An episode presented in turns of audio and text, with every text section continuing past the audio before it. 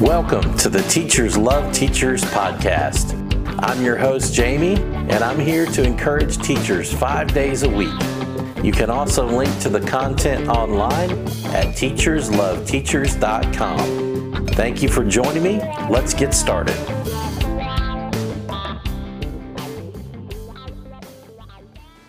Hey, welcome everybody. Listen, I've got another verse for you today, and it is just perfect for today's times.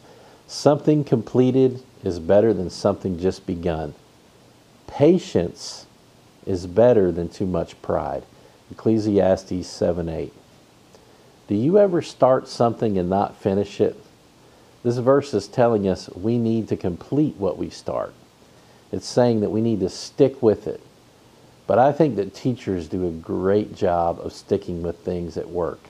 In fact, I have not seen instances where teachers left things undone right after starting them. Teachers are awesome at getting things done. But what I wanted to share is that maybe we should be teaching this quality of sticking with something to our students. I know teachers already teach students that quality, but I think it should be revisited early and often. I mean, this is the lesson that helps you do everything in life. It helps you succeed in life. But it's also the thing I hear people around me saying that many young people today lack. Many young people have difficulty with this character quality. Also, there are those who are great models of sticking with things to their completion. These students should be used as examples.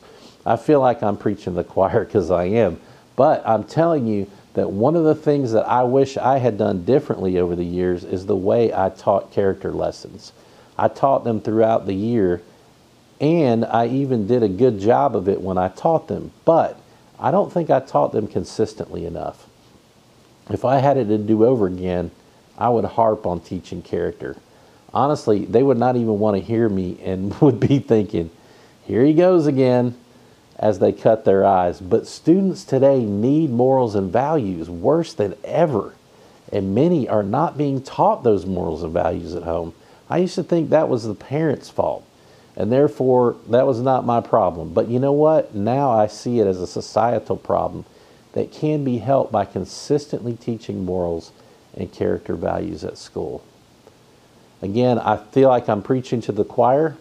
I think some teachers do it better than others, but I do want to share that as a as a as a retired teacher looking back. It is so imperative that we do these things consistently.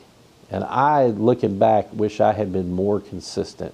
So I just want to share that with you and I hope you have an awesome day today. Thank you for doing what you do.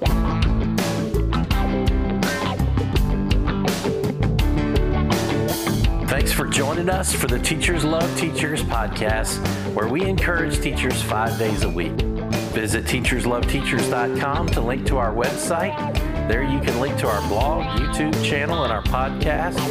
As you go through your day, please remember God is love. He loves you unconditionally. He wants the very best for you, and His love never fails.